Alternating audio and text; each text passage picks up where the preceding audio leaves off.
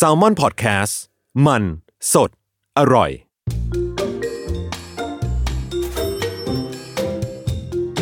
สำนักงานคณะกรรมการกำกับหลักทรัพย์ และตลาดหลักทรัพย์ Presents Investing เพราะทุกสิ่งลงทุนได้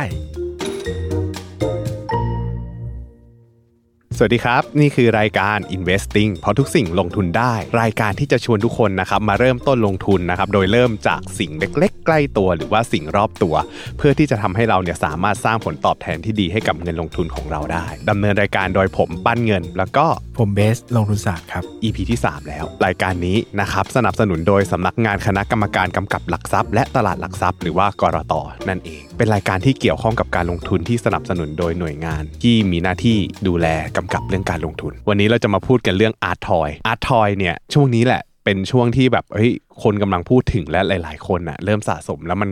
กระจายตัวไปในกลุ่มที่กว้างมาก ก็หลังจากที่มันมีกระแสว่าป๊อปมาร์ทเป็นร้านของเล่นจากประเทศจีน ก็เพิ่งมาเปิดสาขาในประเทศไทย สาขาแรกเนี่ยอยู่ที่เซนทรัลเวิลด์ล่าสุดเปิดที่เทอร์มินอลทเวนตี้วัร้านนด้แตวยกไปแล้วเออวันแรกร้านแตกโหแบบมันคิวคนเยอะมากยาวจนมากเราต้องไปนั่งดูว่ามันอะไรกันแน่ แล้วก็เออเอออาร์ทอยนี่มันมาแรงกว่าที่เราคิดนะใช่ใช่มันเป็นเหมือนยานแม่กล่องศูนย์ของของ Art Toy นะครับคือจริง ๆ แล้วอะกระแสนิยมก่อนหน้าเนี้ยมันมีมาได้สักพักแล้วอะเอางี้ดีกว่าเออเดี๋ยวคนฟังที่ไม่เคยรู้จักอาร์ทอยจะงงครับ Art Toy คืออะไรนะครับอา Art ร์ทอย Toy เนี่ยเป็นเหมือน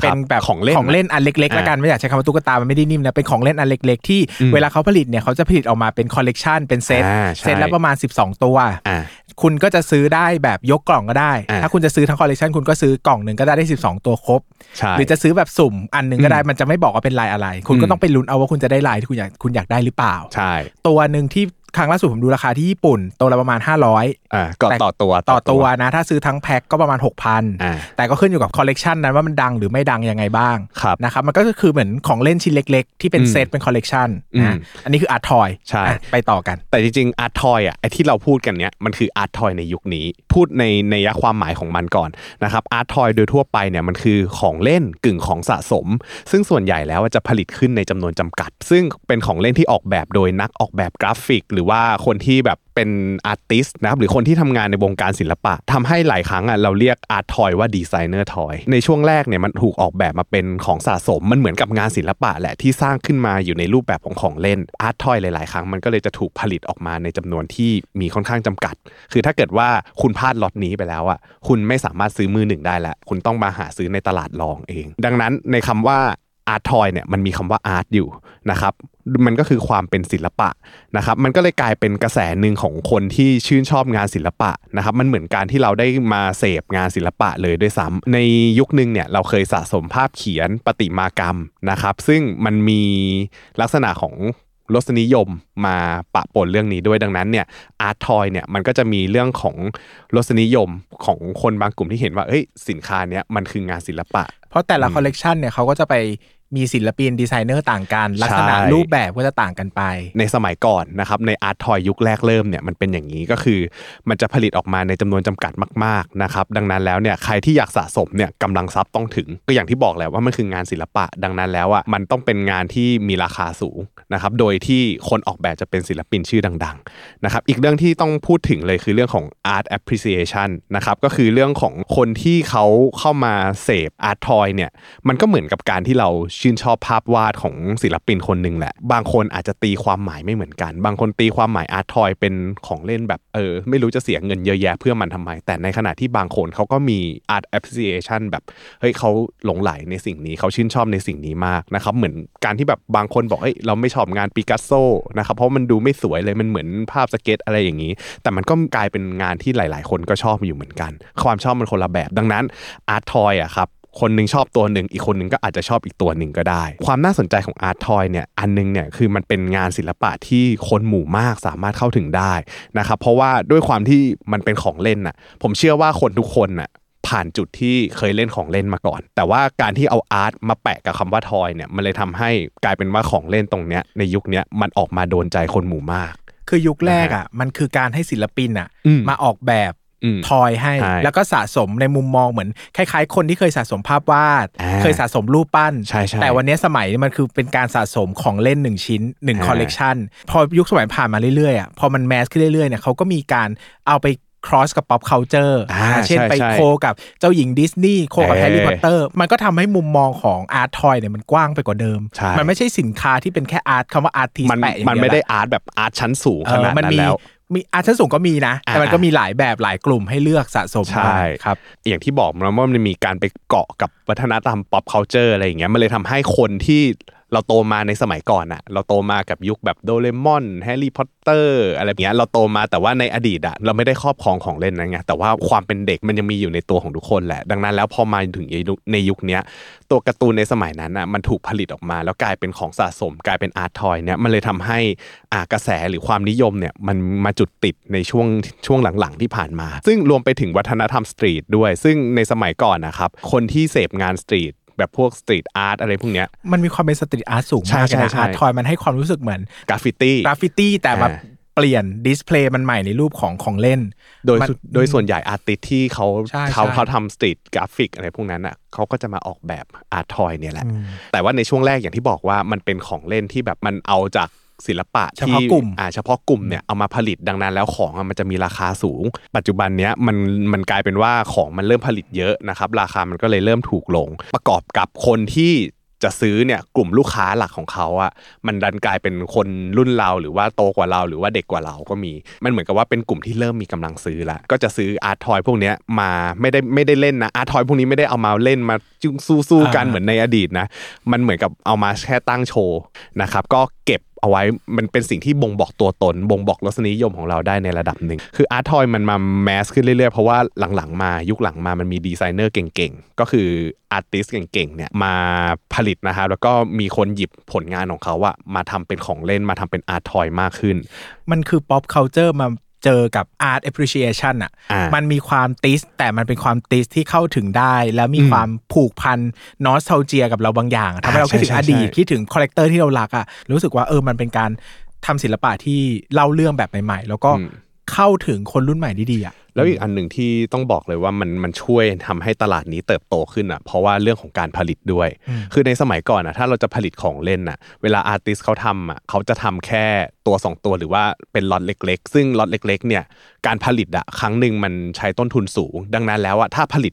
จำนวนเท่านั้นน่ะมันค่อนข้างทำให้ราคาต่อตัวของอาร์ตทอยมันราคาสูง แต่ว่าในสมัยเนี้ยด้วยความที่เขาทำเยอะปริมาณมาก มันเลยทำให้การผลิตอะผลิตออกมาได้มาก แล้วต้นทุนต่อตัวต้นทุนต่อหน่วยเนี่ยมันต่ำลง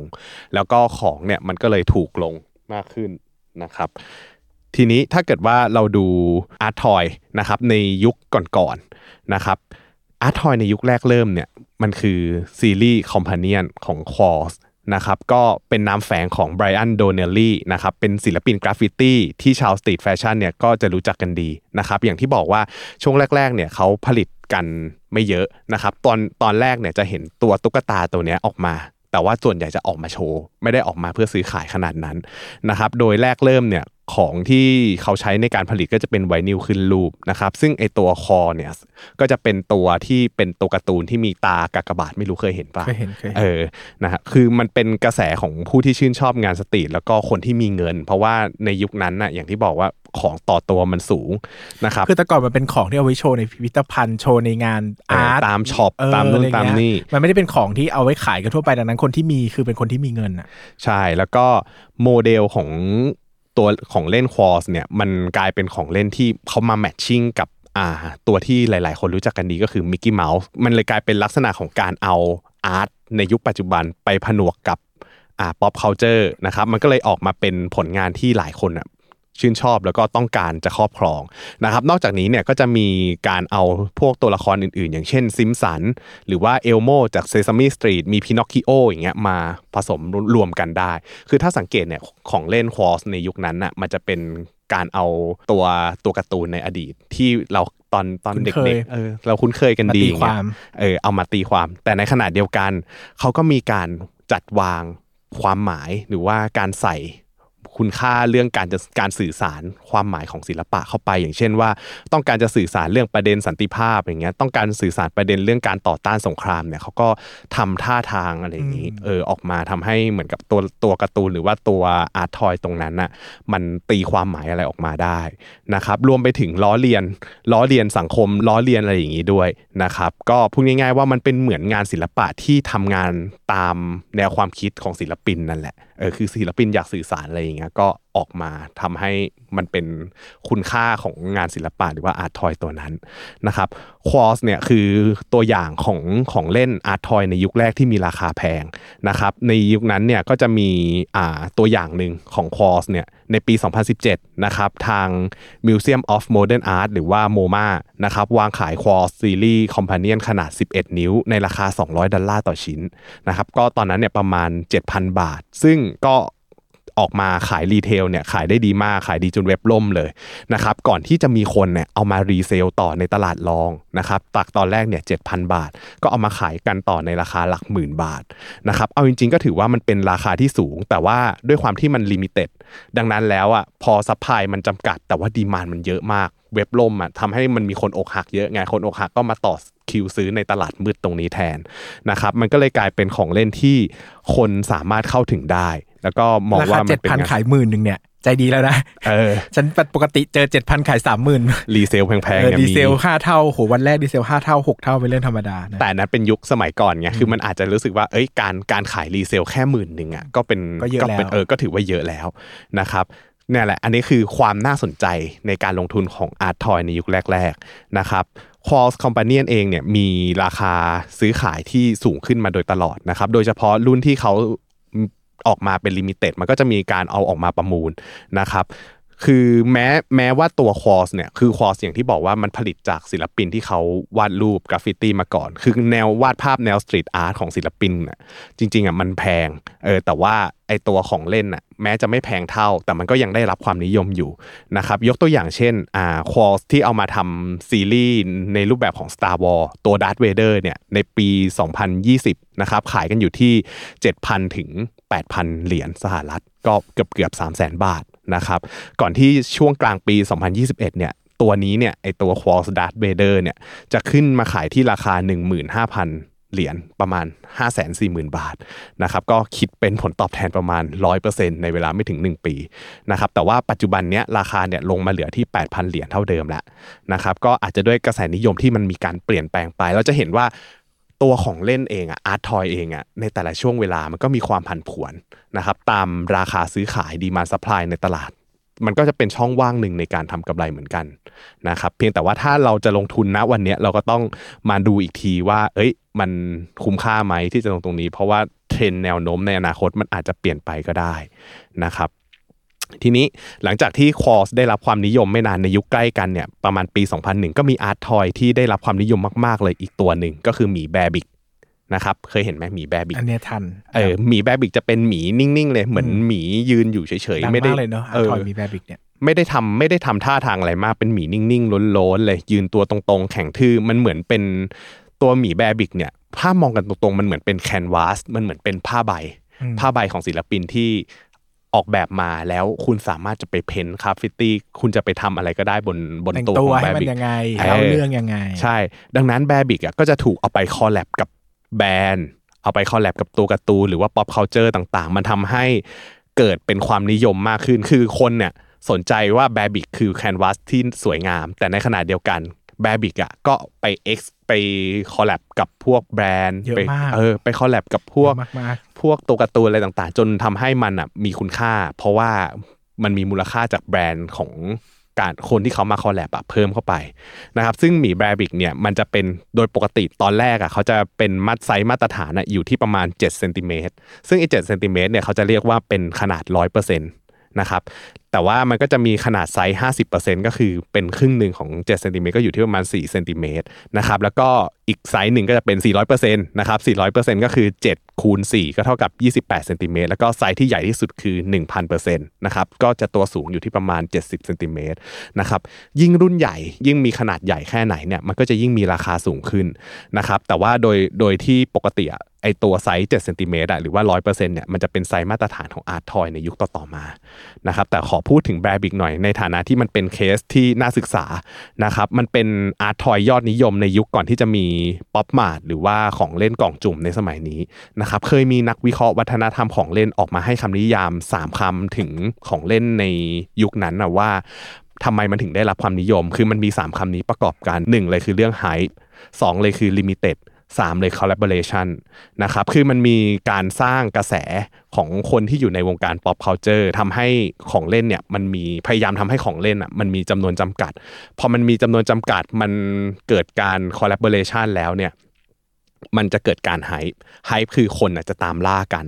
เออดังนั้นแล้วพอมันมีดีมานที่เพิ่มขึ้นเนี่ยไอตัวราคาของหมีแบบิกแต่ละตัวเนี่ยมันก็จะเลยสร้างมูลค่ามีการเขาเรียกว่าเป็น price appreciation ที่แบบ ราคามันเพิ่มสูงขึ้นสูงขึ้นสูงขึ้น มันก็เลยทำให้ผลตอบแทนเกี่ยวกับการลงทุนเนี่ย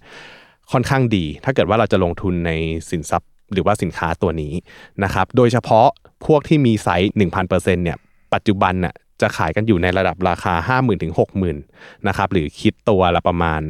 1.5 ถึง 2 ล้านบาท เออ อันนี้พูดเฉพาะตัวที่โดดๆแบบราคาเจ๋งๆ เลยนะ ก็ ส่วนใหญ่จะเป็นตัวที่ทำมาจากไม้หรือว่าโลหะ หรือว่าคริสตัลเองก็ตามนะครับ แต่ว่าตัวที่ได้รับความนิยมเนี่ย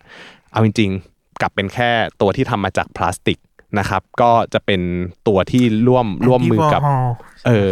ร่วมมือกับศิลปินอย่างแอนดี้วอร์ฮอลนะครับหรือว่า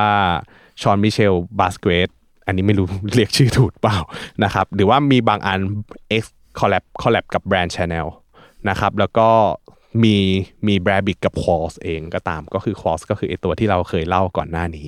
นะครับถ้าเกิดว่าเราลองเปิดดูราคาในเว็บ StockX เนี่ยจะเห็นว่าไอช่วงที่หมีพวกนี้ได้รับความนิยมในระดับ mass เนี่ยมันจะเป็นช่วงที่อยู่ประมาณปี 2018ถึง2022 ระยะเวลาเพียง 4 ปีอะ Bearbrick หลาย ๆ ตัวสามารถทำผลตอบแทนแบบทบต้นได้ถึง 70%ต่อปีนะครับขอย้ำอีกทีว่าไม่ใช่ทุกตัว หรือว่าทุกรุ่นที่ได้รับกระแสความนิยมตรงนี้นะครับต้องเป็นรุ่นที่ top top แล้วก็เป็นรุ่นที่เปรียบเสมือนงานศิลปะเลย มีความ limited มีความหายากนะครับหรือหรือว่าถ้าเกิดว่าไม่ได้หายากถึงขนาดนั้นนะก็จะเป็นตัวที่คนชอบกันเยอะๆ อย่างเช่นตัว Tom and Jerry ถ้าซื้อสะสมไว้ 4 ปีเนี่ยราคาขึ้นประมาณ 100-150%ถึงนะครับหรือเฉลี่ย 25%ต่อปีนะครับแล้วก็ Tom and Jerry เนี่ยเคยแตะระดับพันเปอร์เซ็นต์ต่อตัวด้วยนะครับแต่ว่าปัจจุบันเนี่ยก็มีราคาที่เริ่มปรับตัวลงมาบ้างแล้วนะครับ นอกจากนี้เนี่ยก็จะมีของเล่นตัวอื่นๆ ที่ไม่ได้อยู่ในกระแสหลัก แต่ว่าโผล่มาให้นักสะสมได้เล่นกันบ้างปรับปลายนะครับแต่ว่าที่ของเล่นที่เล่ามาเนี่ยปัจจุบันเนี้ยมันราคาปรับตัวลงเนี่ยเพราะว่าตลาดอาร์ทอยเนี่ยมันมีขนาดใหญ่ขึ้นแล้ว ในขณะเดียวกันก็มีผู้เล่นหน้าใหม่เพิ่มเติมขึ้นมาเรื่อยๆนะครับเรียกว่าตอนนี้มันเป็น wave ใหม่ของการลงทุนในอาร์ตทอยเลยก็ได้นะครับเคยเล่นอาร์ตทอยในยุคก่อนๆบ้างไหมพี่ ไม่เคยเลย เราอาจจะเป็นคนไม่อิน Bearbrick ด้วยมั้ง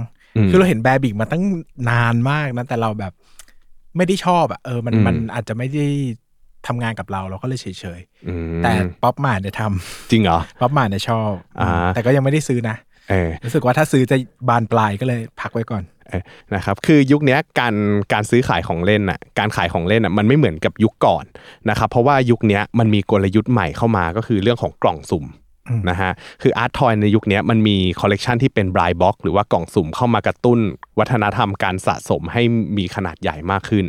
นะครับของเล่นเพื่อการสะสมหรือว่าตั้งโชว์เนี่ยมันมีขนาดใหญ่ เพราะว่ามันมีการเข้ามาของกลไกทางการตลาดใหม่ๆ เข้ามา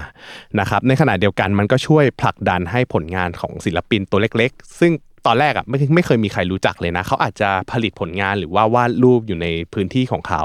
แล้วพอเสร็จปุ๊บมันกลายเป็นว่าการเกิดขึ้นของอาร์ตทอยยุคใหม่เนี่ย มันมาผลักดันให้เขาอะเข้ามาในที่ที่สว่างมากขึ้น มีคนมองเห็นผลงานเขามากขึ้น รวมไปถึงมันส่งผลบวกให้กับบางคนอย่างเงี้ยผลงานตอนแรกจากที่เคยวาดรูปอะไม่ไม่ได้ดังมาก แต่ว่าพอมา ทำกับอาร์ตทอยปุ๊บกลายเป็นว่ามันกลายเป็นที่นิยมในวงกว้างเลย ในระดับโลกด้วยนะ มันไม่ใช่แค่ในระดับทวีปหรือในระดับประเทศด้วยนะครับพอตรงเนี้ยมันผลักดันปุ๊บมันเลยทำให้ของที่นอกเหนือจากอาร์ตทอยอะที่เขาผลิตออกมา อย่างเช่น พวกสายชาร์จตุ๊กตา ผ้าห่มอะไรอื่นๆ นานานะครับตรงเนี้ยมันมีมูลค่ามากขึ้นด้วย มันก็เลยเหมือนกับเป็นตัวจุดประกายความหวังในเชิกในในสายอาชีพให้กับตัวของศิลปินเองด้วยมันเหมือนเป็นศิลปะแขนงหนึ่งอะเหมือนภาพอืมวาดภาพหล่อรูปปั้นเนอะอันนี้ก็เป็นอาร์ตทอยที่มันค่อนข้างจะเข้ากับคนรุ่นใหม่มากกว่านะสมัยนิยมมากกว่า พอมาสร้างชื่อเสียงในตลาดนี้ได้ ตัวแบรนดิ้งของเขาก็ดีไปด้วยนะมันก็สะท้อนกลับไปที่ตัวเขาเองที่เขาสามารถกลับไปทำงานศิลปะแบบที่เขาอาจจะถนัดหรือทำอยู่ก่อนเดิมเดิมอยู่ก่อนแล้ว แล้วก็สามารถต่อยอดแบรนด์ของเขาได้ด้วยใช่นะครับ ก็จะบอกว่าจริง ๆ แล้วอะไอ้วัฒนธรรมกล่องสุ่มอะ มันมีมานานแล้วนะครับแต่ว่ามันเพิ่งมาได้รับความนิยมคือถ้าสมมุติเราพูดถึงกล่องสุ่มอะเรานึกถึงกาชาปอง กาชาปองถ้าไปเที่ยวญี่ปุ่นเมื่อประมาณหลายๆสิบปีที่แล้ว จริง ๆ มันมีมาก่อนแล้วนะครับโอ้ยแต่ว่ามันนานมากเออแต่ว่ามันเพิ่งมาได้รับความนิยมก็ตอนที่ป๊อปมาร์ทไอแบรนด์ของเล่นสัญชาติจีนอะเริ่มจุดกระแส จากตอนแรกเนี่ยที่ออกคอลเลกชันแรก ๆ รู้สึกจะเป็นมอลลี่มั้งเออจะมีตัวละครหนึ่งชื่อมอลลี่หน้าตาจะเป็น เด็กผู้หญิง ปากโค้งๆปากปากเหมือนเป็ดนะครับตัวเนี้ยออกมาทีเนี่ยมันเป็นที่นิยมของนักสะสมของเล่นทั่วโลกนะครับแล้วก็เวลาที่เขาออกแบบกล่องสุ่มมาเขาก็จะมีตัวซี เครตเออตัว secret เนี่ยก็จะเป็นตัวที่แบบหายากหน่อยหนึ่งในเท่าไหร่อะหลายร้อยอะเออหนึ่งหนึ่งในแล้วแต่แล้วแต่คอลเลกชันอ่าแล้วแต่บางตัว collection เขาก็จะบอกว่าเออก็ตัวเนี้ย secret อีกตัวเนี้ย super secret อ่าตัวอ่า secret อาจจะเป็นหนึ่งในร้อยสี่สิบสี่ก็คือซื้อสิบสองกล่องถึงจะได้ตัวหนึ่งเออ super secret ก็จะหายากยิ่งกว่านั้นอีกเออคือความเป็นไปได้มันก็จะไอ้นี่มากขึ้นนะครับ อันเนี้ยมันทำให้ตัวคนซื้ออะอยากซื้อเพื่อหา ตัว Secret กับ Super Secret ให้เจอ รวมไปถึงการทำบางอัน อย่างเช่นว่าการทำคือไม่ได้ทำกล่องสุ่มแล้ว แต่ว่าสมมติมอลลี่เขาจุดติดกระแสขึ้นมาแล้ว กลายเป็นว่ามอลลี่เนี่ยสามารถออกสินค้าที่เป็น limitedออกมาขาย retail ได้ ซึ่งพอออกมา retail เมื่อไหร่อะโอ้โหป๊อปมาร์ทขายดีตลอด แล้วมันกระทบไปถึงตลาดรองด้วยที่ว่าตัว limited ตรงเนี้ยมันมีมูลค่าเพิ่มขึ้นในตลาดรองนะครับก็อย่างที่เราเล่ามาเนาะว่าป๊อปมาร์ทเนี่ยมันก็ไม่ได้ไม่ได้มีแค่มอลลี่ แต่ว่าป๊อปมาร์ทจะรวมเอาผลงานของศิลปิน street หรือว่าผลงานของศิลปินตัวเล็กๆหลาย ๆ คนเนี่ยเข้ามาผลิตเป็นอาร์ตทอยแล้วก็ของเล่นพวกนี้ก็จะได้รับความสนใจมากนะครับ ซึ่งตัวดังๆของค่ายนี้ก็จะมี Dimooนะครับสก l ลแพนด้านะครับฮิโรโนะลาบูบู Crybaby นะครับซึ่ง Crybaby เนี่ยน่าสนใจเพราะว่าเป็นการออกแบบของคนไทยนะครับ Crybaby ศิลปินคือคุณมดนิสา ศรีคำดีนะครับ อันเนี้ยก็จะเป็นศิลปินไทยที่ตอนแรกเนี่ยเขาออกแบบ Crybaby จนป๊อปมาร์ทอะติดต่อมา ให้ออกแบบอาร์ตทอยด้วยเออจนพอผลงานเขาดังปุ๊บกลายเป็นว่าคนเข้ามาติดตามคุณมดเยอะเลยนะครับนอกจากนี้ก็จะมี blind box ค่ายอื่นๆ อีกไม่ใช่แค่ป๊อปมาร์ทนะครับที่ช่วงหลังๆมาด้วยความที่พอป๊อปมาร์ทมันมาเปิดตลาดแล้วอะมันก็เลยทำให้ของเล่นของกล่องสุ่มแบบอื่นๆอะได้รับความนิยมตามอย่างเช่นค่าย Finding Unicorn ของเกาหลีนะครับที่จะมีตัวละครอาร์ตทอยอย่างพวก Shinwoo อ่า Farmer Bob Molinta นะครับแล้วก็ Rico อะไรอย่างนี้นะครับอันนี้คือค่ายหนึ่งแต่จริง ๆ มันมีอีกหลายค่ายมากมายเลยนะครับ ก็ตัวอย่างหนึ่งของกล่องสุ่มเนี่ยที่ผมเอามาด้วยวันนี้ อันเนี้ยผมซื้อมาที่ผมซื้อมาวันเนี้ยเป็นของป๊อปมาร์ทตัวละครเนี้ยมันชื่อ Zsiga นะครับ Zsiga เนี่ยตอนเนี้ยไม่แน่ใจว่าได้รับความนิยมแค่ไหน มันเป็นคอลเลกชัน We are so cute เอากล่องไหนอันไหนก็ได้มาให้เธอเลือก อะสมมุติว่าผมให้กล่องนี้พี่นะครับ เราจะมาดูว่าเราแกะแล้วได้ตัวอะไร แกะข้างบนเออการที่ผมซื้อกล่องนี้มาเพราะอะไร เพราะว่ามันเป็นหลักการหนึ่งของการลงทุน คือณวันเนี้ยซิสกาอาจจะยังไม่ได้รับความนิยม ราคาต่อตัวมันอาจจะไม่ได้ถูกมากเฮ้ยพี่ต้องดูข้างๆก่อนเว้ยว่ารู้พี่อยากได้ตัวไหนเดี๋ยวกันนะอะเอออะ VR so cute นะฮะ VR so cute ก็จะเป็นคอลเลกชันที่อ่าเขาจะเอาน้องซิสกาเนี่ยมาใส่ชุดเป็นสัตว์ เป็นตัวอะไรพวกนี้ที่น่ารักน่ารักนะฮะเออฉันได้ซีเครตอะไม่พี่พี่ก็อยากได้ซีเคดเลยอะใจผมกล้ามากผมอะถ้าสมมุติไม่ใช่ซีเคดผมอยากได้ตัวอะไรที่เป็นแมว เออ ตัวที่เป็นฮ้ยแต่สลิปก็ปี้น่าแครัทกนะพี่ได้ตัวนอะไรนี้อยากได้อะ Dream Made of Paper แต่ม่พี่ได้ตัวอะไรอะ เราได้ Trap Trap Pet Fox Fox อืมอ่า ก็จะเป็นกบเฮ้ยน่ารักว่ะเออ ให้ดูเอามาให้ดู คือเนี่ย ไม่ได้เอามาให้เหรอ ป้านตัวละสามร้อยกว่าบาทเองให้พี่มันจริงให้ให้ได้อะไรอะ บ้าอ๋อไม่เห็นตัวแรกเลยตัวแรกเป็นบอลไหนได้บอลให้เห็นพับชัดๆปี้หน่อยเออ ก็จะเป็นลูกหมาอ๋อเนี่ยตัวนี้มีหัเป็นลูกหมา ใช่ เอออันเนี้ยก็จะเป็นสินค้าคือผมอะรู้สึกว่ามันน่ารัก แล้วมันยังไม่ได้รับความนิยม ถ้าตามหลักการลงทุนนะถ้าสมมติว่าเราจะซื้อตัวที่ สมมติว่าวันหนึ่งมันจะขายได้ราคาแพงๆในอนาคตอะมันก็ต้องซื้อตัวที่เรามองเห็น potential มันที่จะเติบโตในอนาคตถูกปะเธอเนี่ยเอมาอเบรกเดอะไอของฉันแล้วถ้าฉันสะสมทันจะทำยังไง ก็ไม่เป็นไรพี่ก็ลองไปดูตัวอื่นได้เออนะครับ ตรงเนี้ย อันเนี้ยเอามาให้เห็นเอามาให้คนที่ไม่เคยเล่นได้ลองสัมผัสดูว่ามันมีความว้าวอย่างไรแต่ผมต้องบอกก่อนว่าตัวผมเองอะสะสมแต่ผมสะสม SML อ่าอ่า SML ก็จะเป็นตัวของเกาหลีนะฮะ SML จะเป็นตัวละครหน้าโง่ๆหน่อยนะครับ คือที่ที่เราซื้อตัวเนี้ยเพราะว่า ราคามันยังไม่สูง แล้วมันน่ารักถ้าเกิดว่าอนาคตมันมี potential จะหายากเนี้ยราคามันอาจจะสูงขึ้น แล้วเราก็อาจจะได้ขายได้ในผลตอบแทนที่มันมากขึ้นนะครับกับการถ้าผมไปซื้อพวกมอลลี่พวก อ่าสกาวแพนด้าฮิโรโนพวกเนี้ยที่แบบกล่องสุ่มกล่องหนึ่งอะโอ้โหหกร้อยเจ็ดร้อยบาทนะครับซื้อแล้วเนี่ยถ้าสมมติว่าได้ตัวที่ไม่ต้องการอย่างเงี้ยแล้วอนาคตเขาขะมีคนขายกันเยอะ มีคนขายแข่งเยอะ มันก็เลยทำให้เอ้ยบางทีเราอาจจะไม่ได้ผลตอบแทนตามที่ต้องการก็ได้ ดังนั้นผมก็เลยลดความเสี่ยงตัวเองด้วยการซื้อตัวที่มันน่ารัก แต่ราคายังไม่สูง ยังไม่ได้รับความนิยม แล้วดูมี potential เอออันเนี้ยก็จะเป็นกลไกหนึ่งของการลงทุนใน art toy นะครับก็ความนิยมของกล่องสุ่มเนี่ยมันเพิ่มสูงขึ้นจนน่าตกใจในยุคหลังๆนะครับมันมีงานวิจัยชิ้นหนึ่งครับเกี่ยวกับ Art Toy ที่ทำโดย Atlantic Press นะครับบอกเอาไว้ว่าเหตุผลหนึ่งในการตัดสินใจซื้อกล่องสุ่มเนี่ย60%นะครับมันเกิดจากความน่ารักและความสนใจมันดูน่าสนใจนะครับอีก 27%เนี่ยบอกว่ามันมาจากการบอกต่อกันในวงสังคมนะครับ23%เนี่ยบอกว่ามันมีสินค้าที่ร่วมมือกันระหว่าง อาร์ตทอยกับศิลปินระดับโลกนะครับ อย่างตัวอย่างนะอย่างเช่นอ่ามอลลี่เนี่ยล่าสุดรู้สึกว่าจะมีกล่องสุ่มคอลเลกชันหนึ่งอะร่วมมือกับ Warner Brother ในการในการออกสินค้าที่เป็นตัวละคร Warner Brother แต่ว่าเอามอลลี่อะมาแปะหน้า ไม่ได้แปะหน้าหรอกก็เอาตัวมอลลี่อะมาใส่ชุดพวกดีไซน์ตัวละครพวกนั้นใช่นะครับอีก 18%เนี่ยบอกว่าชอบการสะสม เพราะว่ามันดูมีคุณค่าทางจิตใจนะครับ อีก 18%ก็บอกว่าซื้อเพื่อบรรเทาความเครียด ได้ใช้เงินไง ไม่มีเหตุผลฉันอื่นนี่นะฉันเลยสิบแปดเปอร์เซ็นต์ดีแหละเออฉันใช้บรรเทาความเครียด แล้วก็14%บอกว่าราคาสมเหตุสมผลกับคุณค่า เออ เพราะว่าตัวเล็กๆ พวกเนี้ยสามสี่ร้อยบาทอะมันมันซื้อเพื่อของเล่นได้ เออ แต่ว่าถ้าเกิดบางคนอย่างเงี้ยกำลังที่ทรัพย์เนี่ยไม่ถึง ที่อะไทยอะอาจจะรู้สึกแพงเออแต่ราคาต่างประเทศมันก็เท่านี้นะ ใช่ ราคามัน rate เท่ากัน ใช่ ไปซื้อที่ญี่ปุ่นก็ตัวละเนี่ยสามสี่ร้อยห้าร้อยฮะแต่รุ่นอืมเออแต่ค่าครองชีพมันคนละแบบกันอืมก็คือนะครับถ้าไปญี่ปุ่นอะ กินข้าวจานหนึ่งโดยทั่วไปก็ประมาณสิบเหรียญเนาะอืมอืมแบบหมายถึงว่าประมาณห้าตีเป็นเงินไทยก็ประมาณสักห้าร้อยบาทใช่สี่ห้าร้อยอะไรวันนี้ก็เท่ากับ Pop Mart ตัวหนึ่งก็คือเออถ้าตีความแล้วก็อาจจะที่ถ้าถ้าเทียบกับเงินไทย ตามราคาข้าวอาจจะหกสิบเจ็ดสิบเท่านั้นเองอะไรเงี้ยก็จะเห็นว่าจริงๆอะไอเหตุผลของการซื้ออะมันก็มีมากมายหลากหลายนะครับแต่ว่า 60%ของการซื้ออะอย่างที่บอกว่ามันเกิดจากการที่ว่ากล่องสุ่มเนี่ยตัวละครอะมันมีความน่ารักมันดูน่าหลงไหล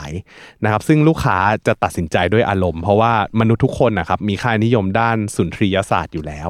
นะครับเวลาที่เรา ตัดสินหรือว่าเราจะซื้ออะไรเนี่ยเราก็มักจะติดตัดสินด้วยอารมณ์ แล้วก็รสนิยม อย่างเช่น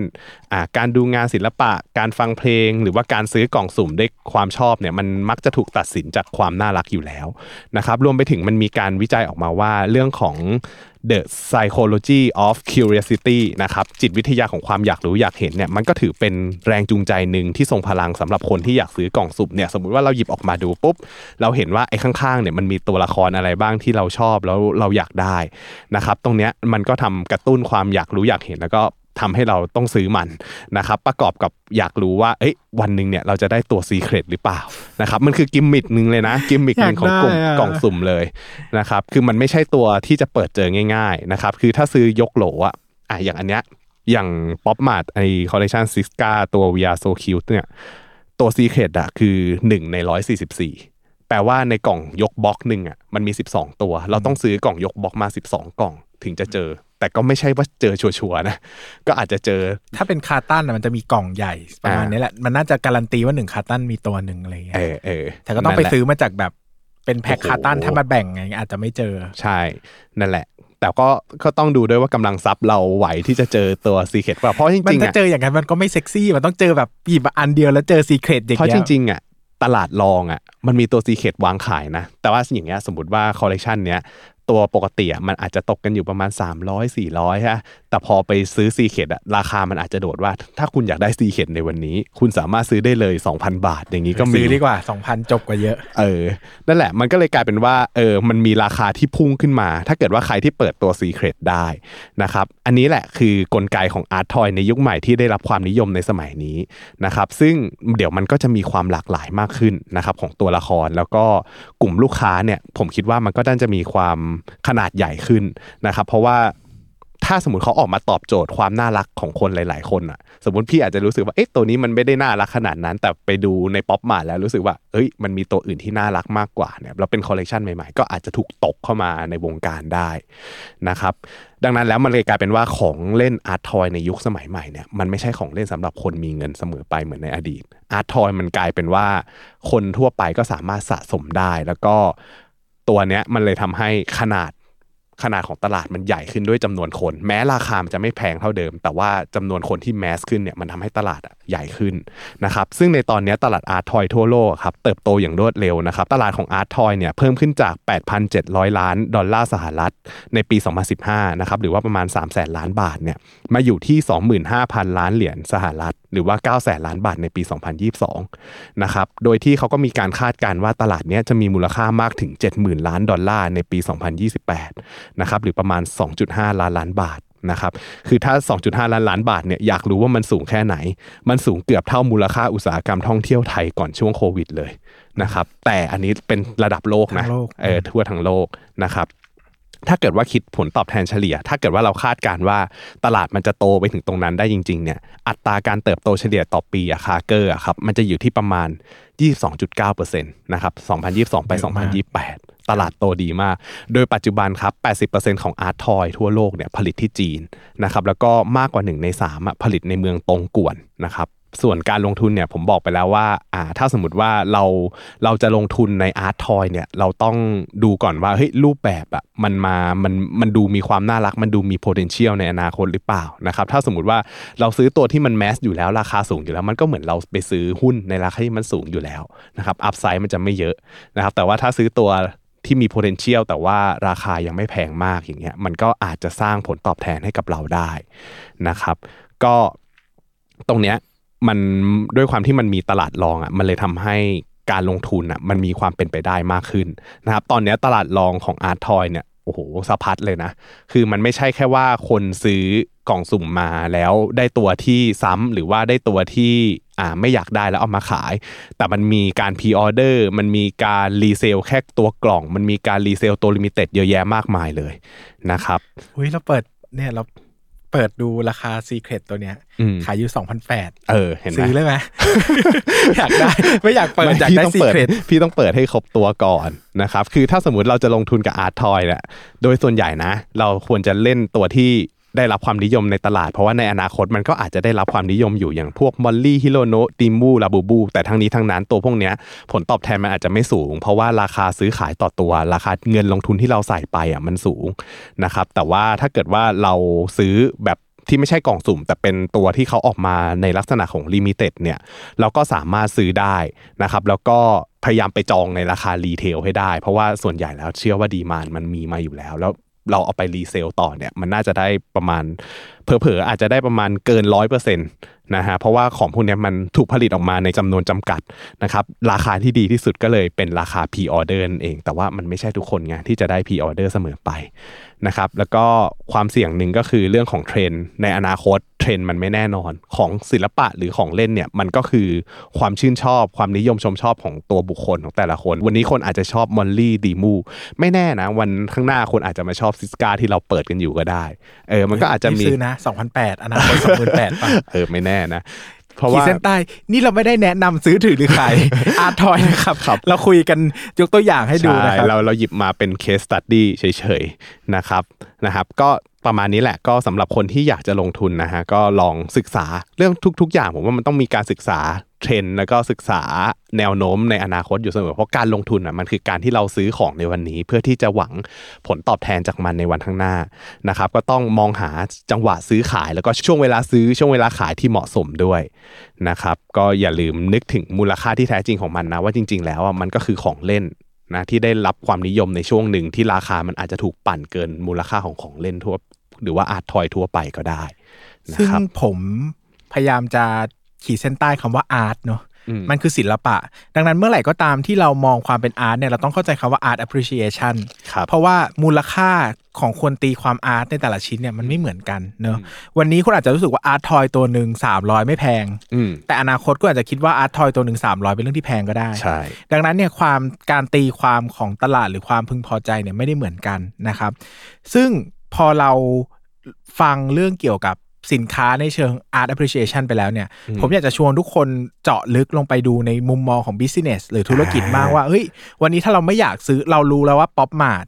หรือว่าเรารู้ว่า art toy เนี่ยกำลังมาครับแต่เราไม่อยากซื้อ art toy มานั่งขายทีละชิ้น เพราะเรารู้สึกว่าเราอาจจะไม่ชอบ หรือเราอาจจะไม่มีดวงในการหยิบกล่องสุ่มใช่ไหมเออเราอาจจะบอกอะงั้นลองซื้อบริษัทที่ทำ art toy ได้ไหมอ่าอ่าผมก็เลยวันนี้ก็เลยหยิบหุ้นที่เราจะ name drop ไปหลายรอบมากนะครับ ก็คือตัวป๊อปมาร์ทครับผมป๊อปมาร์ทหรือเป็นบริษัททำของเล่นนะครับ คืออย่างนี้ครับป๊อปมาร์ทเนี่ยเป็นร้านค้าปลีกที่อ่าเขาจะเปิดสาขาอยู่หลาย ๆ ประเทศในโลกนะครับอ่าแล้วก็จะขายสินค้าที่เป็น art toy โดยเฉพาะนะครับ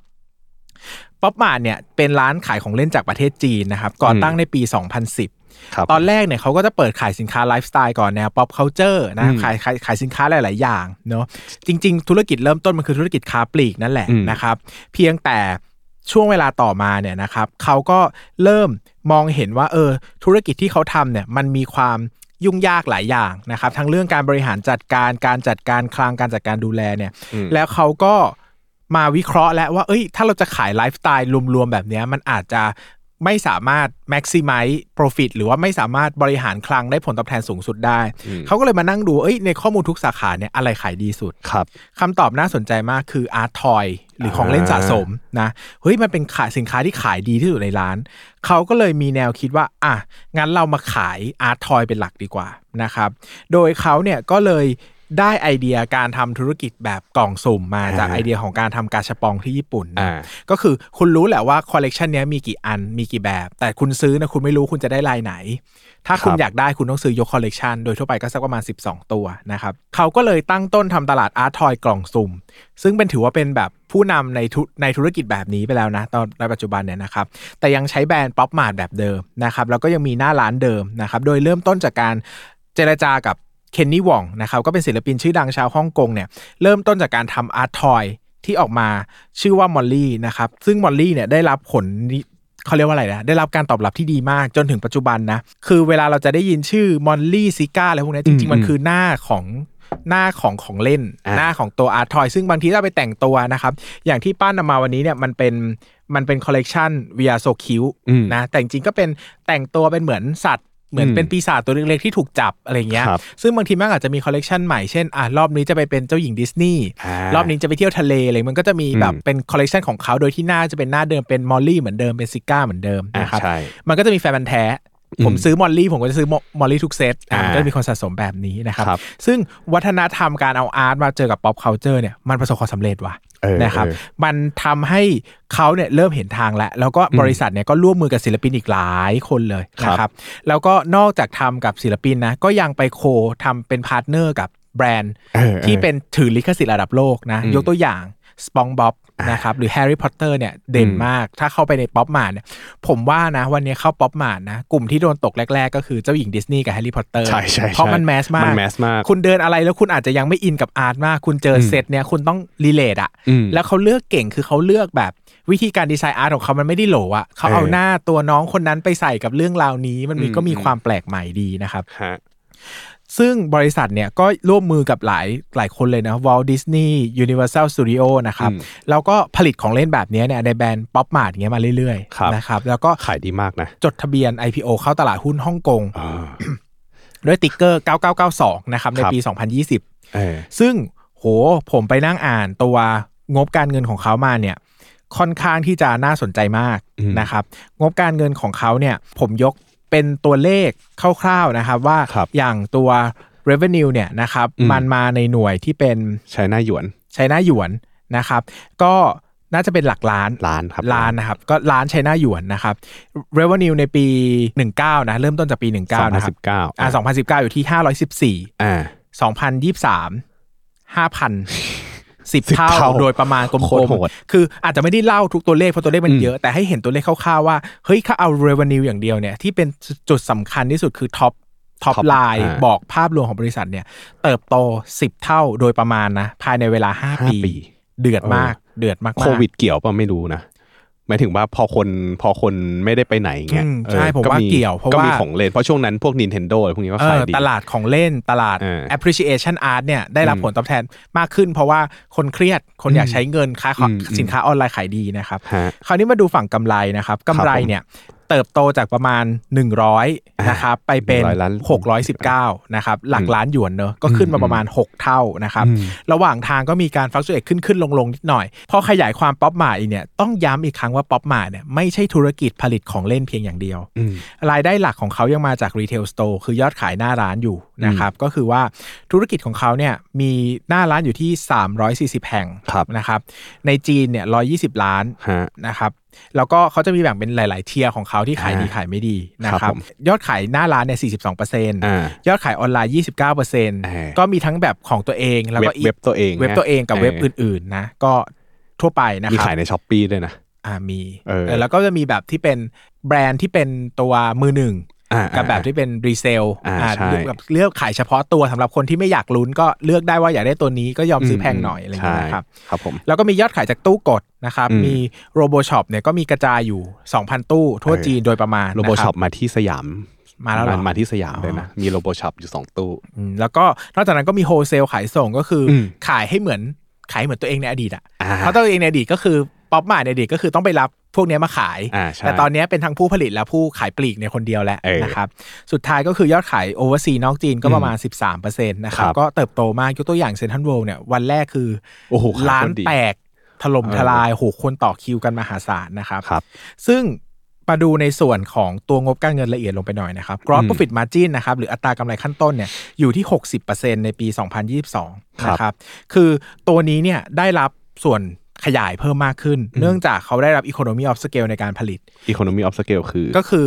ยิ่งเราผลิตมากเนี่ยต้นทุนการผลิตต่อชิ้นมันจะลดลงอ่านะครับดังนั้นเนี่ยตอนแรกอาร์ทอยเนี่ยมันขายอยู่ในวงจำกัด ยอดครับขายไม่ได้เยอะเนอะอืมการผลิตออกมาเนี่ยมันก็ไม่ได้คุ้มทุนหมายถึงใช่ว่ามันก็คุ้มทุนแหละแต่ยิ่งผลิตมากขึ้นเรื่อยๆมันทุนมันก็จะยิ่งต่ำอ่าต่ำลงเพราะต้นทุนต่ำลงมันคงที่ไงต้นทุนมันคงที่มันถูกลงอ่านนะครับดังนั้นเนี่ย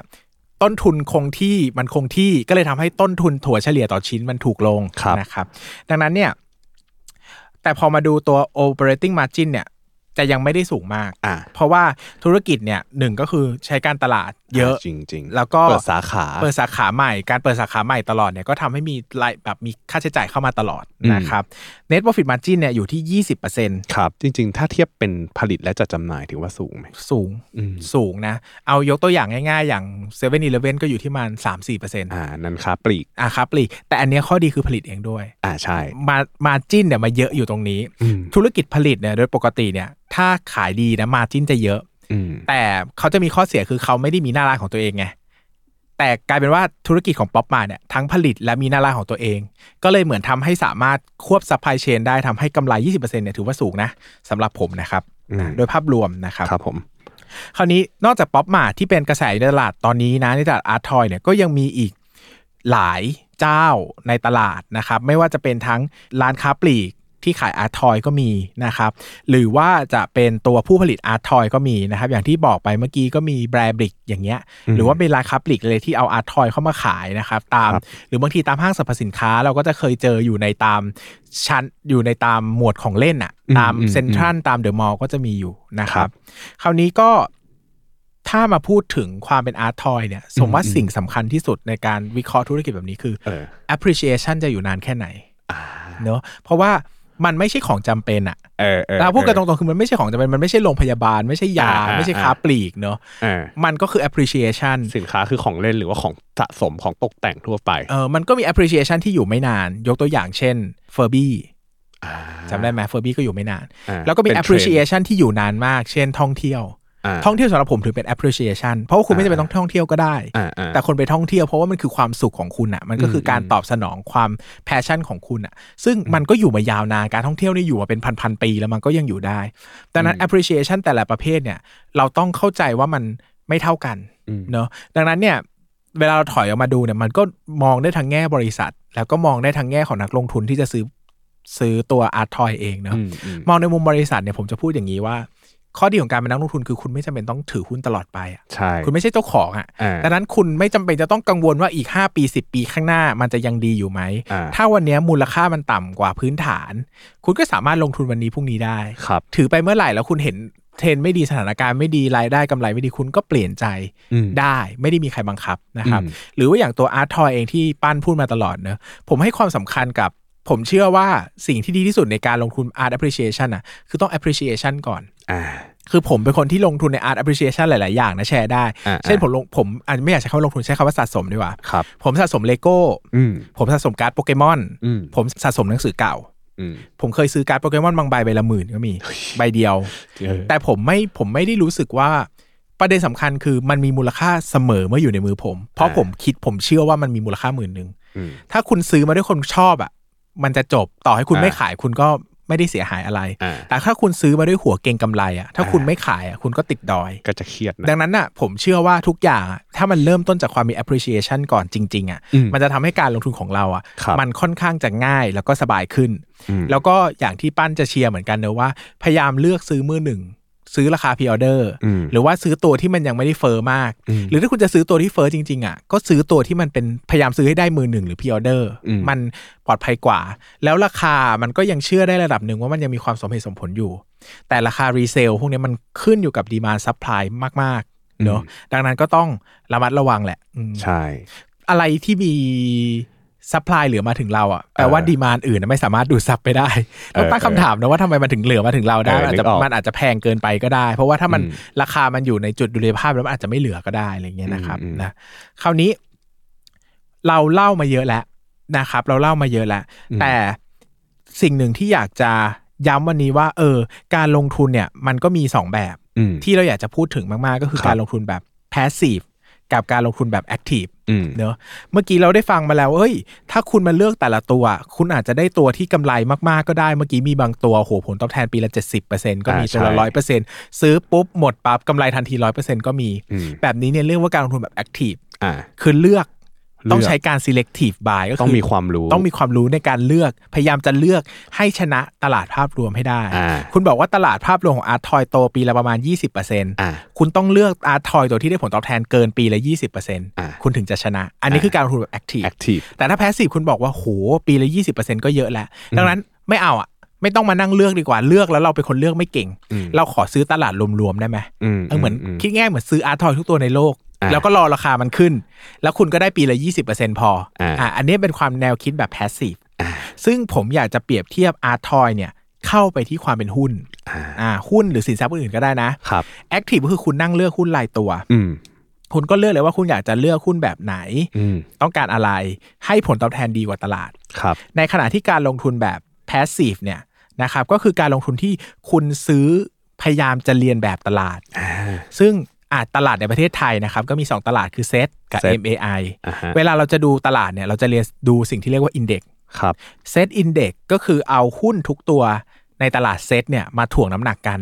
แล้วก็จะได้ตัวดัชนีขึ้นมาตัวหนึ่งนะครับ คุณก็พยายามจะลงทุนยังไงก็ได้ ให้เรียนแบบดัชนีนี้ให้ได้มากที่สุดครับนะครับ ซึ่งการลงทุนแบบนี้เนี่ยก็คือการลงทุนแบบ passive อืม ก็จะบอกไปเลยว่าคุณลงทุนเพื่อเรียนแบบเซตร้อยลงทุนเพื่อเรียนแบบเซตห้าสิบอืมนะครับก็คือคาดหวังผลตอบแทนให้เท่ากับตลาดหรือใกล้เคียงกับตลาดมากที่สุด ใช่ก็อาจจะอ้างอิงกับดัชนี ซึ่งไม่จำเป็นต้องเป็นเซตก็ได้คุณอาจจะใช้เบนช์มาร์กอื่นก็ได้เช่นครับ S&P 500อ่าอ่าหรือว่าดาวโจนอืม NASDAQ อืม ได้หมดครับเลยอืมฟันเมนเจอร์เนี่ยเขาก็จะใช้วิธีการซื้อลงทุนได้หุ้นที่เหมือนดัชนีนั้นอืมอืมอืมๆเรียนแบบเลยให้ใกล้เคียงที่สุด แล้วก็เก็บค่าธรรมเนียมให้น้อยที่สุด ผลตอบแทนที่ได้เนี่ยมันจะได้ใกล้เคียงกับดัชนีที่คุณต้องการมากที่สุดอ่านะครับอันนี้คือ passive passive ถ้า active ก็เหมือนเลือกรายตัวอ่าแต่เลือกรายตัวเนี่ยมันก็จะมีความน่าสนใจว่ามันสามารถเลือกธีมอ่าเลือกวิธีการได้คุณอาจครัจะบเลือกลงธีมใน AI อ่าเลือกลงธีมใน อาร์ทอยป๊อปมาดอ่าเลือกลงทุนในโรงพยาบาลอ่าได้ขึ้นอยู่กับว่าคุณอยาก หรือว่าจะเลือกแบบไปเป็นประเทศก็ได้ อยากลงทุนในประเทศจีน ประเทศอ่าเวียดนามฮะคุณสามารถ selective buy ได้อืมแต่ถ้าเป็นตัวของ passive เนี่ยมันจะเน้นอ้างอิงดัชนีนะครับอืมมันก็จะมีความแตกต่างกัน คือพูดง่ายๆว่า Active อะมีโอกาสที่จะทำให้นักลงทุนอะได้รับผลตอบแทนสูงกว่า Passive แต่ว่าข้อสังเกตหนึ่งก็คือส่วนใหญ่แล้วอะพวกกอง Active อะมันต้องใช้ความสามารถเยอะ เพราะว่าเขามุ่งเน้นจะชนะ Benchmark ให้ได้ ในขณะที่ Passive ก็คือล้อเลียนกับ Benchmark ไปเลยดังนั้นอะอะไรที่มันต้องใช้ความสามารถสูงกว่าพวกกองทุนพวกเนี้ยมันก็จะเรียกค่าธรรมเนียมแพงค่าบริหารแพงกว่า แล้วก็อีกข้อหนึ่งที่ไม่พูดไม่ได้เนี่ยก็คือว่าอืมจะคนจำนวนมากอยากเป็น active ครับ ถ้าทุกคนถ้า active ทั้งหมดชนะตลาดได้อืมแล้วใครจะแพ้ตลาดเออถูกปะดังนั้นจริง ๆ ไม่ว่าจะเป็นกอง active ก็จริง มันก็ต้องมีกอง active ที่ชนะตลาด แล้วกองครับ active ที่แพ้ตลาดอ่ามัมันเลยถั่วเฉลี่ยเป็นตลาดตรงกลางให้แพสซีฟมาซื้อได้ ดังนั้นสิ่งสำคัญก็คือว่าการเลือก active ฟั นนะครับการเลือกลงทุนในกองทุนแบบ active เนี่ยคุณก็ต้องเลือกกองทุนให้ดีด้วยอืมเลือกกองทุนที่มีความสามารถในการลงทุนที่ชนะตลาดได้นะครับอ่าซึ่งนี้ก็ใช่อาจจะต้องไปวิเคราะห์จากผลการดำเนินการย้อนหลังการอ่านนโยบายการลงทุนการเลือกซื้อหุ้นของเขาอะไรอย่างนี้ความสามารถของบลจนะครับอ่าคราวนี้การลงทุนเนี่ยมันก็สามารถลงทุนแบบที่เป็น แก่นกับเสริมเอาง่ายๆผมพูดเป็นภาษาง่ายๆนะแก่นกับเสริมมันก็อาจจะบอกว่าครับผมตัวแก่นเนี่ยคุณลงทุนเป็น passive ง่ายๆ เลยอืมล้อเลียนดัชนีไปเรื่อยครับๆขอปลอดภัยระยะยาว อาจจะใช้อ่าเป็นพอร์ตเกษียณอ่าพอร์ตที่จะใช้ระยะยาวหน่อย แต่อีกพอร์ตหนึ่งก็คือพอร์ตเสริมครับเหมือนเติมผลตอบแทนเข้ามาอืมบอกว่าเฮ้ยคุณบอกว่าคุณต้องลงทุนเพื่อการเกษียณเนี่ยเดือนละห้าพันอืมทุกเดือนเนี่ยคุณบอกว่าคุณลง passive และการปลอดภัยดีอืมไม่ต้องลุ้นเยอะครับ แต่คุณมีเงินส่วนเสริมอีกเดือนละสองพันคุณบอกว่าเอ๊ะอ่าก้อนเนี้ยอยากจะลุ้นหน่อย อยากจะให้มันอ่ามีมีผลตอบแทนเยอะหน่อย คุณก็เอาสองพันเนี้ยไปลงทุนใน active ก็ได้ คือ passive อะเน้นเอาชัวร์ไว้ก่อนอ่าเน้นเอาชัวร์เน้นเอาชัวร์ว่าอะอย่างน้อยเราได้ผลตอบแทนใกล้เคียงกับตลาดอืมอ่าแต่ว่าactive เนี่ยมันเหมือนกับมันลุ้นเพิ่มว่าเอ๊ะปีนี้เราอาจจะทำสร้างความมั่งคั่งผลตอบแทนอ่าได้อ่าดีกว่าตลาดหรือเปล่าอย่างนี้ นะครับซึ่งจริงๆอะไออย่างที่พี่พี่เบสเสริมมาว่าไอเรื่องของ active เนี่ยจริง ๆ มันสามารถเลือกลงได้ แต่ว่าคนที่จะลงทุนใน active fund หรือว่ากองทุนที่ลงลงลงทุนแบบ active อะมันจะต้องมีความรู้ความเข้าใจเยอะอยู่เหมือนกันในเรื่องของเทรนด์อะไรต่างๆ ในระยะสั้นถึงระยะกลางนะครับดังนั้นแล้วเนี่ยถ้าจะวางแผนให้ดีอะมันควรจะต้องเลือกทัมมิ่งกับเรื่องธีมของกองทุนให้เหมาะด้วยนะครับก็ ถ้าสมมุติว่าโดยส่วนใหญ่อะคนที่อย่างที่บอกว่าอะนักลงทุนแบบแพสซีฟอะเขาจะลงทุนคอ หมายถึงว่าลงทุนระยะยาวเพื่อให้ผลตอบแทนเป็นไปตามเป้าหมายเนี่ย ถ้าเกิดว่าผลตอบแทนระยะยาวเนี่ย เราจะนึกถึงว่าเออเป้าหมายส่วนใหญ่ก็จะอยู่ในระยะยาวเนาะเก็บเก็บเงินซื้อบ้านในอีก 10 ปีข้างหน้า หรือว่าจะเกษียณอายุในอีก 10 ปี 20 ปี 30 ปีข้างหน้านะครับ ซึ่งมีมีข้อแนะนำมา เสริมเพิ่มเหมือนกันนะครับถ้าเกิดว่าเราเนี่ยอยากจะลงทุนระยะยาว ผมแนะนำว่ากองทุนที่น่าสนใจประเภทหนึ่งอะคือ S S F กับ I M F นะครับก็เป็นกองทุนที่ช่วยลดหย่อนภาษีที่มีสิทธิประโยชน์ทางภาษีอะพูดง่ายๆ คือไหนๆเราก็จะลงทุนระยะยาวด้วย ด้วยการลงทุนแบบอ่าใช้กองแพสซีฟก็ได้หรือว่าบางคนอาจจะลุ้นหนักๆหน่อยก็ใช้แอคทีฟไปด้วยก็ได้นะครับแต่จะบอกว่าไม่ว่าจะกองทุนรวมแอคทีฟหรือแพสซีฟพวกนี้ครับ ถ้าเกิดว่าเราเลือกใช้กองทุนรวมแบบที่เป็น S S F กับ I M F อะมันมีข้อดีหนึ่งในการช่วยลดหย่อนภาษีหรือว่าได้ผลประโยชน์ทางภาษีนะครับ ก็ตรงเนี้ยในระยะสั้นๆ มันอาจจะได้การซื้อกองทุนแล้วได้ลดหย่อนภาษีในปีนั้นๆ แต่ในขณะเดียวกันเราก็ถือกองเนี้ยไประยะยาวๆ เพื่อที่จะได้ผลประโยชน์ทางภาษีนะครับ ขยายเลยอืมนะไหนๆมาแล้วขยายเลยฮะ S S F เนี่ยย่อมาจาก Super Saving Fund ครับนะครับเป็นกองทุนรวมเพื่อส่งเสริมการออมระยะยาวอืมนะครับเราสามารถนำเงินที่ซื้อกองทุนเนี่ยมาหักลดหย่อนภาษีบุคคลธรรมดาได้อืมไม่เกิน 30%ของเงินได้ และไม่เกิน 2 0 0 0 0 0 บาทครับนะครับโดยเมื่อรวมกับกองทุนออมเพื่อการเกษียณอายุอื่นๆ แล้วเนี่ยต้องอยู่ในเพดานนี้อืมนะครับ นโยบายเนี่ยเริ่มต้นในปี 2563 ครับผมโดยการลดหย่อนเนี่ยจะเป็นปีต่อปีอ่าปีไหนซื้อก็นำมาลดอ่าปีไหนไม่ซื้อก็ไม่ได้ลดครับนะครับแต่ไม่ได้บังคับว่าคุณต้องซื้อต่อเนื่องนะอ่าอันนี้ S S F ไม่ได้บังคับ SSF แล้วก็สิ่งที่บังคับคือคุณต้องถือ 10 ปีนับจากวันที่ซื้ออ่านับวันชนวันอ่าซื้อวันที่ 10 ตุลา ก็ขายได้ 10 ตุลาใน 10ปี10ข้างหน้าปีข้างหน้า คือไม่ใช่ว่าวันที่ 1มกราแล้วขายได้เลยนะอ่านะครับโดยที่ไม่ได้มีเงื่อนเงื่อนไขซื้อต่อเนื่องอ่าก็คือไม่ได้บังคับซื้อทุกปี แต่ว่าคำว่าบังคับถือเนี่ยหมายถึงว่าคุณห้ามขาย ถ้าขายแล้วคุณจะโดนเช็คบิลย้อนหลังอ่าก็คือภาษีที่ได้ไปอะอืมส่วนลดภาษีต้องคืนต้องคืน ให้สรรพากรใช่แล้วก็ส่วนต่างรายได้ส่วนต่างค่ากองทุนที่ขายได้เนี่ยต้องนำมาคำนวณเป็นเงินได้ที่ต้องเสียภาษีด้วยอ่าใช่ซึ่งโดยปกติเวลาเราขายกองทุนแล้วได้ capital gain เนี่ยเราไม่ต้องเสียภาษีอืมนะครับ ก็แต่แต่จะบอกนะว่าขายไม่ได้แต่โยกย้ายกองทุนได้อ่ายกย้ายได้อ่านนะครับก็สามารถย้ายกองคือ ไม่สามารถขาย S S F หนึ่งมาถือเงินสด แล้วก็เอาเงินสดไปซื้อ S S F ใหม่อืมแต่สามารถให้บลจทั้งสองอย่างเนี่ยโอนได้โดยไม่ผิดอ่าข้อภาษีสมมติคุณรู้สึกว่ากองเนี่ยไม่ดีไม่ถือไม่มันถือไม่ไหวแล้วอ่าก็ขอย้ายกองได้โดยได้ที่ไม่ได้ผิดเงื่อนไขนะครับ ก็ไปครับแจ้งที่บลจได้เลยนะครับ ส่วนในอันนึงเนี่ยอันนี้เป็นอันที่ผมชอบเหมือนกันก็คือ IMF นะครับหรือ Retirement Mutual Fund นะครับกองทุนรวมเพื่อการเลี้ยงชีพนะครับก็คือเป็นกองทุนรวมเพื่อสนับสนุนเนี่ยให้คนเนี่ยออมเงินเพื่อการเกษียณนะครับอ่า retirement โดยลดหย่อนได้ไม่เกิน 30%ของเงินได้ครับแล้วก็เงื่อนไขก็คือไม่เกิน 5 0 0แสนบาท เมื่อรวมทุนกับกองทุนเพื่อการเกษียณอื่น ๆ แล้วนะคครัรับบผมเงื่อนไขเนี่ยบังคับให้ลงทุนต่อเนื่องครับขาดได้แค่ปีเว้นปีอ่าก็คือไม่สามถ้าปีละเว้น 2 ปีเมื่อไหร่ก็คือ ผิดผิดต้องผิดผิดตามกฎเกณฑ์ของเขาจ่ายค่าปรับ สมมุติว่าปีนี้ซื้ออาปีต่อไปไม่ซื้ออีกปีหนึ่งอะ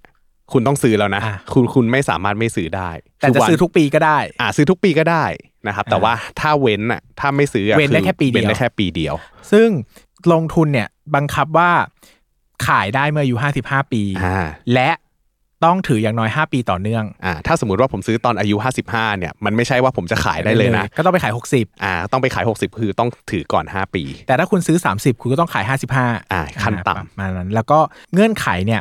ทั้ง 2 S S F และ I M F เนี่ยมีนโยบายการลงทุนให้เลือกหลากหลายมากอ่ามีทั้ง Active ครับมีทั้ง Passive ครับแล้วก็มีสินทรัพย์หลากหลาย มีตั้งแต่ตราสารหนี้อ่าหุ้นอสังหาริมทรัพย์ครับอะไรที่คุณจะคิดออกอะมีทั้งนั้น หุ้นไทยหุ้นนอกอะมีหมด ดังนั้นสิ่งสำคัญเลยเวลาเลือกลงทุนเนี่ยให้เลือกจากกองทุนที่อยากได้เป็นหลักครับ แล้วถามตัวเองต่อว่าจะถือเกิน 10 ปีไหมอืมหรือถือเกินเงื่อนไขของ S S F กับ I M F ไหมอืมถ้าเกิน ก็ซื้อออืมแต่ถ้าไม่เกินก็ให้เลือกเอาจากสิ่งที่เราต้องการเป็นหลักอืมคือเลือกกองทุนมาก่อน แล้วค่อยมาดูว่ามีกองทุนลดหย่อนภาษีไหมอ่าอย่าเอาเรื่องของการลดหย่อนภาษีมาเป็นอันดับแรกเออเออเออเพราะนี่ไม่ใช่เป้าหมายของการลงทุนครับ ลงทุนก็คือต้องบริหารทรัพย์สิน ตามที่ตัวเองต้องการนะคครัรับบดังนั้นเนี่ยหลายคนแบบพอ S S F I M F รู้ว่าจะต้องลดหย่อนก็โทรไปเออถามเพื่อนว่า เอ้ยแนะนำกองมากองหนึ่งสิแล้วก็ไปซื้ออะไรเงี้ย บางทีลดหย่อนภาษีได้สามหมื่นอืมขาดทุนไปสามแสนอ่าอ่าก็ไม่คุ้มนะครัก็บไม่ดังนั้นเนี่ยคุ้มศึกษาเรื่องการลงทุนก่อนนะครับใช่ครับแต่ถ้ามันผมมีโอกาสให้ลดลดหย่อนภาษีด้วยก็ลดหย่อนไป ใช่ เพราะอันเนี้ยมันเป็นประเด็นที่คนมักจะเข้าใจผิดว่าเฮ้ยถ้าสมมติว่าเราจะซื้อซื้อกองทุนเพื่อลดหย่อนภาษีอะเราควรคำนึงถึงการลดหย่อนภาษีเป็นหลักหรือเปล่าคำตอบตอบไปแล้วนะครับว่าไม่ใช่ นะฮะให้คำนึงเรื่องการลงทุนก่อนครับผมแล้วถ้ามีโอกาสให้ลดหย่อนภาษีได้ค่อยลดหย่อนใช่อย่างนั้นเป็นหลักครับ แล้วก็ล่าสุดนี้นะครับมีข่าวร่ามาแรงนะครับล่าสุดคอรมอนะครับได้อนุมัติให้จัดตั้งกองทุนรวมไทยเพื่อความยั่งยืน หรือว่า Thailand ESG Fund นะครับเรียกสั้นๆว่าไทย ESG เพื่อสนับสนุนการออมระยะยาว โดยมีวัตถุประสงค์การลงทุนในสินทรัพย์ของผู้ออกตราสารที่เป็นภาครัฐ หรือกิจการที่ตั้งขึ้นตามกฎหมายไทย ที่มีความโดดเด่นด้านการดำเนินธุรกิจอย่างยั่งยืน เช่น หุ้นที่อยู่ในบัญชีรายชื่อหุ้นยั่งยืนหรือ Set ESG Rating โดยที่ผู้ลงทุนในกองทุนรวมไทยเพื่อความยั่งยืนหรือไทย ESG สามารถลดหย่อนภาษีได้ไม่เกินร้อยละ 30 ของเงินได้พึงประเมิน แต่ไม่เกิน 1 0 0 0 0แบาท ซึ่งตรงนี้เนี่ยไม่รวมกับวงเงิน 5 0 0 0 0 0บาทของ IMF แล้วก็ SSF ด้วย และถ้าเกิดว่ามีกำไรจากการขายหน่วยลงทุนตรงนี้ก็ไม่ต้องเสียภาษีด้วยนะครับ โดยที่การลงทุนเนี่ยต้องมีระยะเวลาในการลงทุน 8 ปี นับเป็นวันชนวันนะครับ โดยคาดว่าจะเริ่มเปิดให้ลงทุนได้ในต้นเดือนธันวาคมนี้เพื่อให้ประชาชนที่เข้ามาลงทุนได้รับสิทธิ์ในการลดหย่อนภาษีของปี 2566 ไปเลยครับบางคนก็อาจจะเข้าใจว่าเฮ้ยกองทุนรวมมีความเสี่ยงน้อยจริงหรือเปล่าอันนี้ก็ต้องอธิบายว่ามันแล้วแต่คนเลยว่าเอ้ยกองทุนไหนอะเอาไปลงทุนในสินทรัพย์แบบไหนความเสี่ยงเนี่ยมันจะขึ้นอยู่กับสินทรัพย์ที่เขาเอาไปลงทุน ถ้าบอกว่าเฮ้ยคน ทุกกองทุนกองสิความเสี่ยงต่ำเนี่ยก็ไม่ใช่ เพราะมันจะมีกองทุนรวมบางกองเนี้ยเอาไปลงทุนในกองน้ำมัน หรือว่าเอาไปลงทุนในทองคำที่เป็นสินทรัพย์ที่มีความผันผวนสูง ตรงเนี้ยถ้าเราไม่เข้าใจแล้วเราไปซื้อแพงเนี่ยเราก็อาจจะกลายเป็นคนที่ซื้อกองทุนรวมที่มีความเสี่ยงสูงอยู่ก็ได้ ความผันผวนกับความเสี่ยงอะอ่า สำหรับผมนะเอาอันนี้ตัวผมนะอืมความเสี่ยงของผมเนี่ยมันมาจากการทำอะไรที่เราไม่รู้อะอืมอืมเราซื้อหุ้นในเราไม่รู้เนี่ยผมว่าเป็นความเสี่ยงอืมแต่ถ้าเป็นเรื่องราคาผันผวนเนี่ยอันนี้ผมว่ามันเชิงความผันผวนมากกว่า คุณซื้อน้ำมันได้ไหมซื้อทองคำได้ไหมซื้อซื้อได้ได้ แต่คุณต้องเข้าใจก่อนว่ามันมีความผันผวนในเชิงราคานะอ่าแต่ถ้าคุณทำโดยไม่รู้อะไรเลยเนี่ย อันนี้ผมจะมองว่าเป็นความเสี่ยงที่ต้องเป็นเรื่องที่ข้อกังวลนะคครัรับบอืมวันนี้ ไปไกลมาก จากป๊อปมาตัวละ 300 บาท เราไปกันถึง Passive Fund Active Fund วนไปถึง S S F I M F อ่าและกลับมาที่ a r t o y ฮะได้ว่า เฮ้ยจริง ๆ การลงทุนทุกอย่างนะผมแนะนำว่ามันต้องเริ่มจาก appreciation อืไม่ได้ตั้งแต่ art toy นะ ตั้งแต่คุณจะลงทุนเนี่ยอืม ในอะไรก็ตามคุณจะซื้อครัหุ้บนจะทำมี appreciation ก่อนรักมันก่อนอ่าชอบมันก่อนเออมันจะทำให้คุณสามารถทำทุกอย่างได้อย่างมีความสุขมากขึ้นอืมเนอะบางทีคุณอ่านหุ้นแล้วมีความสุขอ่านกองทุนแล้วมีความสุขอะมันยังไม่ยังไม่ทันต้องกำไรอะมันมีความสุขแล้วอืมเหมือนคุณซื้อ art toy ตัวหนึ่งอะบางทียังไม่ทันได้ซื้อเลยแค่นั่งเปิดคอลเลกชันดูว่ามีลายไหนบ้างคุณก็มีความสุขแล้วอ่าใช่มีความสุขตั้งแต่ appreciation ก่อนอ่าทุกอย่างมันจะพาเราไปได้ดีไกลขึ้นครับเออมันจะเป็นการลงทุนกับความสุข เนาะก็นะฮะก็เวลาที่เราจะลงทุนอะผมเชื่อว่าทุกการลงทุนอะมันมอบความสุขให้กับเราได้นะครับลงทุนในหุ้นเองก็มอบความสุขให้กับเราได้เหมือนกันต่อให้มันจะดูยากหรือมันจะดูซับซ้อนแค่ไหนก็ตาม แต่ว่าสำหรับ เราอะที่เป็นนักลงทุนในหุ้นอยู่แล้วอะแค่เห็นแค่ได้ศึกษาหุ้นอะไรเงี้ยมันก็มีความสุขแล้ว ผมว่าทุก ๆ อันถ้าเกิดว่าเราเอาความสุขมาเป็นที่ตั้งก่อนอะทุกการลงทุนมันสร้างความสุขให้ได้อย่างที่พี่เบสบอก ประมาณนี้สำหรับ EP นี้ขอให้ทุกคนลงทุนอย่างมีความสุขนะครับสำหรับวันนี้ขอบคุณทุกคนมากครัครับบก็ติดตามรายการ Investing เพราะทุกสิ่งลงทุนได้นะครับที่สนับสนุนโดยสำนักงานคณะกรรมการกำกับหลักทรัพย์และตลาดหลักทรัพย์ได้ใหม่ในทุกช่องทางของ Salmon Podcast นะครับสำหรับวันนี้เราลากันไปก่อนสวัสดีครัสวัสดีครับ